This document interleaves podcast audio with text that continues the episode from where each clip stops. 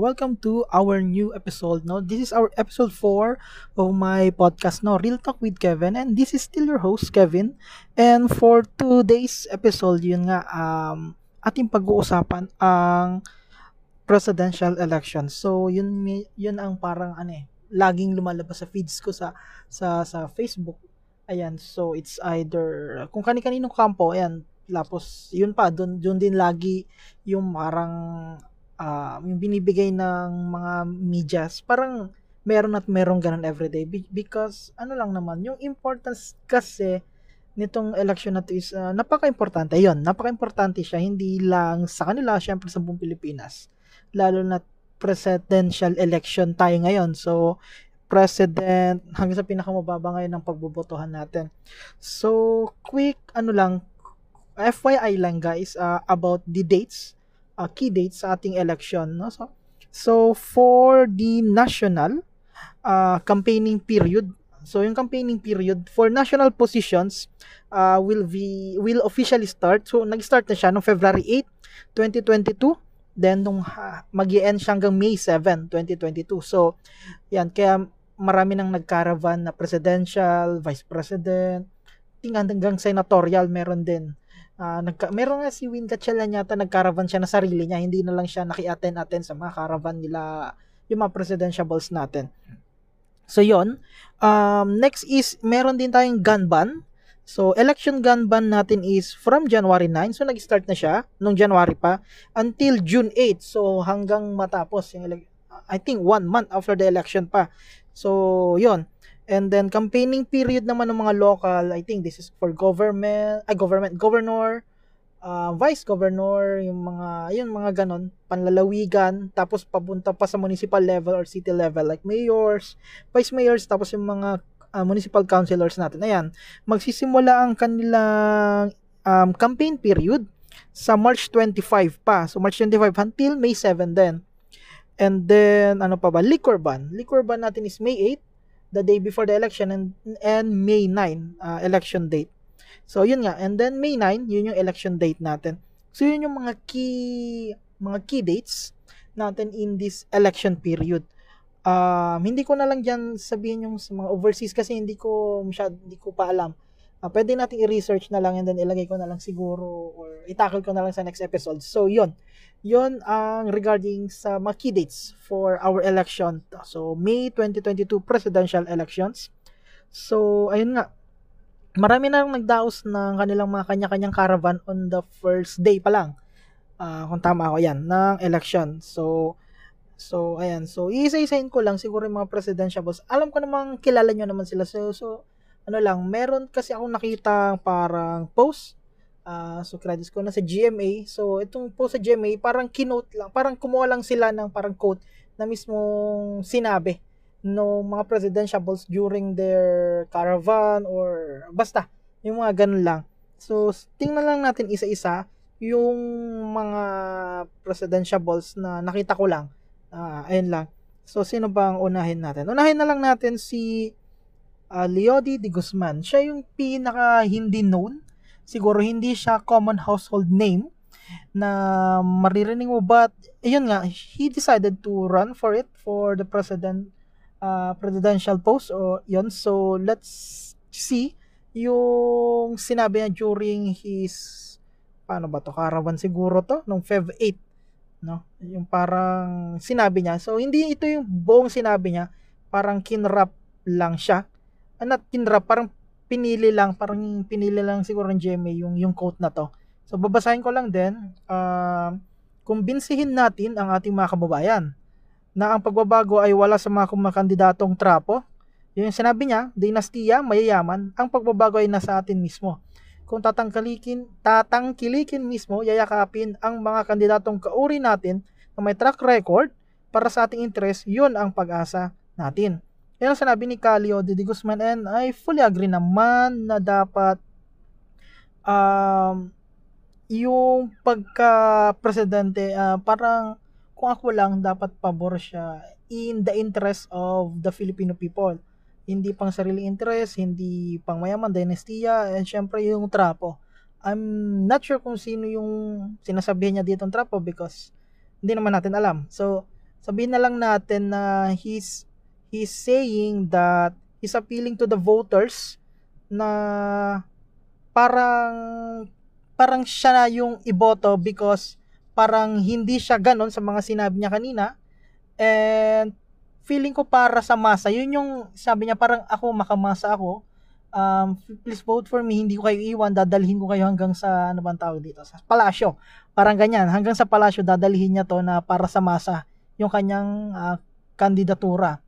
So, tingnan natin in the next few days kung ano ang kung ano, kung ano mangyayari, no? So, yun, yun ang una nating binasa, yung kay Ka Calio di, di Guzman. Siya yung pinaka hindi common. So, siya na lang inuna ko para at least nandito na siya, naka, nauna na. And then next is, let's say, punta tayo kay Senator Manny Pacquiao. Ito naman yung sinabi niya during his uh, February 8 caravan, something like that. Um, sisiguraduhin ko na ang bawat Pilipino ay panalo sa laban ni Manny Pacquiao. At sisiguraduhin ko sa inyo na walang mahirap na inaagrabyado at inaapi. So, ganun din ang appeal ni Senator Pacquiao is para sa masa. And I think um ando naman tayo na parang dumaan kasi sa hirap tong si Manny Pacquiao. Um, siguro sa mga bata, kilala na siya as boxer so mayaman agad ang tingin niya. Sa kanila tapos mayaman agad yung yung uh, yung mga anak niya. Kasi nga ano na siya eh champion na siya nung siguro nung nakilala ng mga ibang bata ngayon. Pero dati ang alam ko ano lang eh at age 16, 17 yata lumalaban siya for few hundreds of pesos. And then naranasan talaga ni Sir sorry Senator Manny Pacquiao ang hirap. So from that from that perspective naman um, I think meron siyang karanasan. Alam niya yung naranasan ng mga may hirap. Pwede niya itong dalhin sa sa palasyo. Pwede niyang i-take into considerations itong mga to while, desan, while deciding sa mga sa mga current events na pwede na talagang pag siyang naging presidente nasa kanya yung desisyon. Kasi executive branch yung president. So nasa kanila yon no? Tapos pag may batas pwede niyang pirmahan pwede niyang i-veto if nakita niya sigurong hindi pang masa. So I think yun yung take ko sinabi dito ni Senator Manny Pacquiao. So yan. Titingnan natin kung ano yung magiging ano nila in the in the next few months few weeks few months. Lalo na siguro pag malapit ng election siguro dyan talaga lalabas yung kanilang mga yung sabihin nila no kasi pwedeng magbago yung take nila sa isang sa isang issue sa isang bagay. So tingnan natin bantayan natin so sino na sinong next naman next naman siguro is si former senator uh, Bongbong Marcos or Ferdinand Marcos Jr. Um, ito naman yung sinabi niya na kinote ng GMA na talagang sinabi siguro to ni BBM. Sinabi niya talaga to, kinote lang quote, uh, Noong una, akong nagpahayag ng aking balak sa aking pagtakbo bilang Pangulo ng Pilipinas, ng Republika ng Pilipinas, sinabi ko na ako ay tatakbo dahil ang aking layunin, uh, ang aking layunin, kama, sorry, ang aking pangarap para sa ating bansa ay pagkaisa muli ang sambayan ng Pilipino. So, yun nga, siguro in line to sa, parang nakikita ko kasi ano sila, eh, uni team, di ba? BBM Sara uni team. Siguro ang gusto nila is pag-isahin lahat, para ano na siguro, go, go, go na siguro. Paano ko pa to i-explain? Gusto niya siguro pag-isahin lahat, whether ikaw ay opposition or, kung pag siyang nanalo, whether it's from the opposition or you're from, from his side, no? So, gusto niya pag-isahin siguro para mas mapaglingko lang maigi yung taong bayan at hindi na tayo parang mahihinto pa sa politika na mapapabagal pa ang mga proseso, marami pang madidelay uh, maraming batas na sana ay para sa Pilipinas pero hindi napipirmahan, hindi hindi nananalo or paano ba to? Hindi lumulusot sa sa let's say Kongreso or sa Senado. And then eh parang ganun siguro pag-iisahin niya para work work work na lang no. Wala nang politics. Siguro 'yun ang kanyang adhikain ng sinabi niya to.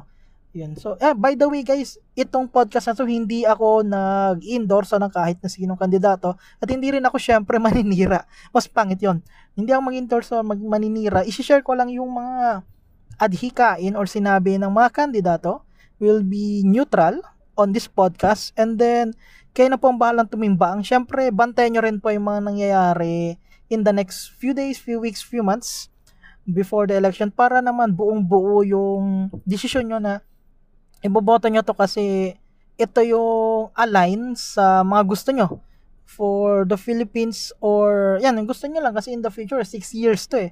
So, hindi lang to basa-basa. And then, after 6 years, baka may epekto pa yung gagawin ng magiging next president natin uh, beyond the 6 years of service, no? Pagkatapos niyan, baka may epekto pa. So, yan, nasa sa ating kamay kung sino ang ating iboboto. Ayan, so back to topic po tayo guys. So after Ferdinand Marcos, siguro, ito, Senator Ping Lacson, ito naman yung sinabi niya, no, quoted, Sa aking mga kababayan, ito lang ang masasabi ko sa inyo. Uh, huling mensahe na lang, ako po ay humarap sa inyo bilang isang kababayan, lehitimong taga-Imos, so ang kausap niya dito siguro yung mga taga-Cavite. Lehitimong taga-Cavite, ayun pala. Kapag ako ay pinagpala na maglilingkod, hindi hindi ko kayo ipapahiya, hindi hindi ko kayo bibiguin. So, antay ko dito, is parang humarap sa mga kabitenyo niya, kabitenyo rin si Senator Ping. Um, sabi niya, hindi kayo mapapahiya, gagawin ko ang lahat para sa Pilipinas. And then, yon pag maganda siguro yung, siyempre, pag maganda yung record niya, magre-reflect din siguro yon sa Cavite na pag iboboto siya ng mga kabitenyo, ah, binoto namin si Ping, si Senator Ping. Ngayon, siguro, pag nanalo siya, siyempre, President Ping, pag nanalo siya. So, binoto namin si Senator Ping. Ayan, uh, maganda yung ginawa niya. So, okay, uh, proud ako na binoto ko siya. Siguro parang ganon. Siyempre, bago maging ganon, ang final niya lang naman na gagawin, final take ko lang naman dyan is gagawin niya is, lagi niya sinasabi yung data-driven, tapos based on science, parang ganon. So, tingnan natin kung if siyang manalo, if susundin niya yon susundin niya, data-driven, tapos science talaga, related talaga siya sa science, lahat ng magiging desisyon niya. Um, if ganon man, maganda yon kasi science naman ay is towards progress in general towards progress naman ang gusto ng science no? So magpo-progress. It's either sa pamumuhay natin or sa kahit ano sa mga process natin. After Ping Lacson next tayo ay kay Mayor um, Isko Moreno. So siya ay mayor ngayon. So ayan. Ito yung kanyang binanggit or sinabi. Um, kaya po mga kababayan ito naman sa mga nanonood sa Mindanao nanonood sa Visayas sa Luzon OFW immigrants. Kung pagod na kayo sa kanilang dalawa nandito po ako so siguro dalawa na sinasabi niya is um, siguro lang ha I, on my take um, it's yung si Senator a uh, former Senator BBM, uh, Ferdinand Jr. Marcos, and um, Lenny Robredo, VP Lenny Robredo. Siguro yun yung tinutukoy niya dito or dilaw at pula. Ayan. Parang liberal party. Ano, pula, hindi ko alam po ano yung party ni Senator Marcos. Basta, yon yon Um, siguro yun yung tinutukoy niya dito. Kung pagod na kayo sa kanilang dalawa, parang sabi niya, ako naman, may alternative naman um, kahit hindi nyo iboto yung dalawang ano ba, namamayagpag noon hanggang ngayon siguro na mga political parties, nandito naman ako, pwede ko namang ibigay kung ano may hinihingi nyo na hinihingi nyo. Siguro yun ang yun lang yun lang ang take ko dito, no? So, isa, isa ika nga nila eh, kung ayaw nyo na doon sa mga sikat or sa mga laging pinipili, ako naman, uh, kaya ko naman, kami naman, try nyo kami. Parang ganon. Try nyo naman kami ni, ito yung VP nila is si Doc Willie Ong. Yan, so Isko Ong connection. Um, tandem connection tuloy. So, ayan. So, yun lang. Meron pa yata, alam ko, sampu sila eh. Pero, ito lang yung nakita ko. Ah, meron pang isa. Limutan ko, sorry. Yan, so, so VP Lenny naman. Ito naman yung quote from her. Buong buo ang tiwala ko sa bawat Pilipino. Tiwala ako sa husay. Ay, so, sorry. Tiwala ako sa tibay, sa husay ng bawat isa sa liwanag ng ating kalooban. Sa katapatan, mag-aangat sa buhay ng lahat. Pag-asa, pakikisa, pagkakaisa. Dito tayo tumataya. Tara, ipanalo natin to. So, yun. Yun mismo yung mga salita na binitawan or sinabi ni VP Lenny during her, let's say, rally, proclamation rally. I think, ang daming naka naka-live lang itong mga to sa Facebook eh. Tapos ngayon ang mainit ngayon si Miss Tony Gonzaga, 'di ba? Kasi nga nag nag-host siya sa kay kay kay kay former Senator BBM. Uh, and then nag-resign na yata siya, umalis na siya sa PBB as host. So, yun, medyo siya ngayon yung yung yung mainit-init sa Facebook or sa social media. So, yan. Ah, balik tayo dito kay VP Lenny. So, ang take ko lang naman dito is um, paano ba to? Ano ba to sabihin? Nagkaroon lang siya ng parang siguro anong during her proclamation rally, yun yung binitaw niyang salita na hey, um, hey tuloy, uh, mga kababayan ko, ayan, so magtitiwala tayo sa siguro dahil pinapakita niya siguro sinasabi ni VP Lenny na um, kaya natin to uh, with her kindness. Nakita naman din natin yata yung kindness niya. Uh, while she is in VP no? Ngayon talagang pupunta siya sa mga sa mga nasalanta mga ganon. Pang may kalamidad I think andun at andun ang kamay ni VP it's it's either physically or nagpapadala siya ng some, ng someone uh, to help no? But but uh, by the end of the day uh, con- um, conclusion is nag-help sila.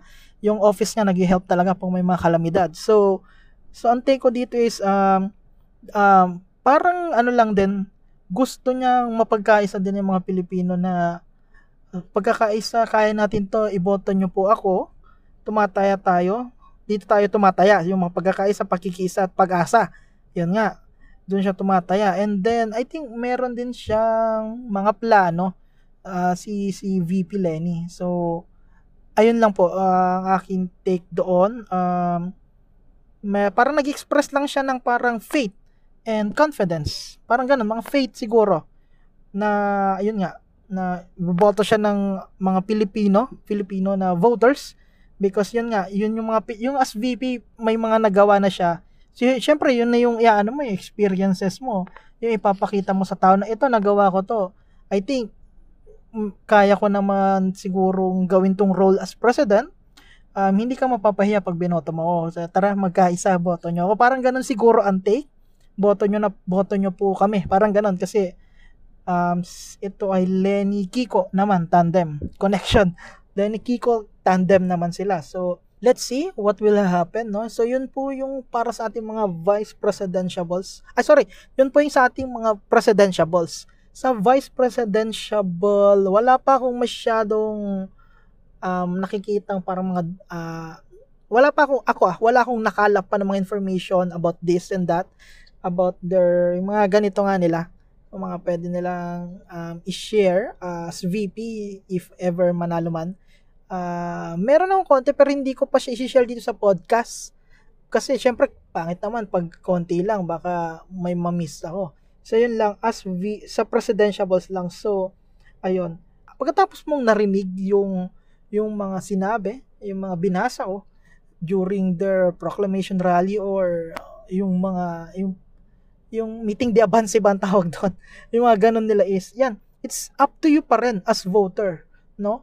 Um, pwedeng maganda yung narinig mo ngayon but please um, do more research if ever possible and then ano lang dire-diretso mo lang i-check mo lang kapain mo lang yung mga candidate kapain mo lang yung mga sinasabi nila pakinggan mo lang lagi and then of course may mga issues diyan na meron kang personal take no? Marami. Uh, tulad ng let's say uh, pabor ka pa sa death penalty? Anong gagawin mo sa West Philippine Sea? Yung regarding doon marami pang mga bagay um um, abortion, anong take mo sa ABS-CBN, although minsan baka tanungin yan out of the blue eh, sa mga presidential balls. Ano pa ba? Ipagpapatuloy mo ba yung ginawa ni President Duterte? Mga ganun, yung build, build, build, yung mga projects niya. Uh, pa paano ba ba?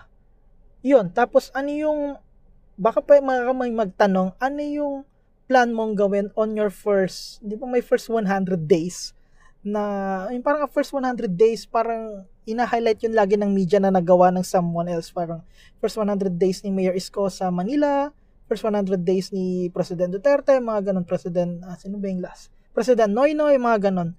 So baka baka may magtanong baka biglang magtanong sa mga sa mga interviews yan. So yan pakinggan mo kung ano yung balak niyang gawin in the first 100 days. Tapos kung hit or miss siya kung andun yung gusto mo syempre sabi natin first 100 days, yun yung parang ano niya, nasa priority niya. So kung andun yung mga gusto mo, and then why not go to that candidate even though hindi yun yung kandidato ng household mo. because by the end of the day vote mo yan sarili mo dapat ano yan hindi yan hindi yan dapat basta-basta yung karapatan mo kasi yan it's your right so exercise it well so so uh, my key take my key suggestion is for you to do more research. Makinig-kinig ka sa mga sasabihin ng mga kandidato. And then then decide after all of that, no, pag pagtimbang-timbangin mo lahat, uh, lalo na sa kung undecided ka ngayon, gawin mo din yung research and then you decide after you've done your research na din. Para at least ano, okay ka sa botohan, sa pagbotohan na ah, binoboto ko to kasi ano eh, sarili ko talaga tong boto.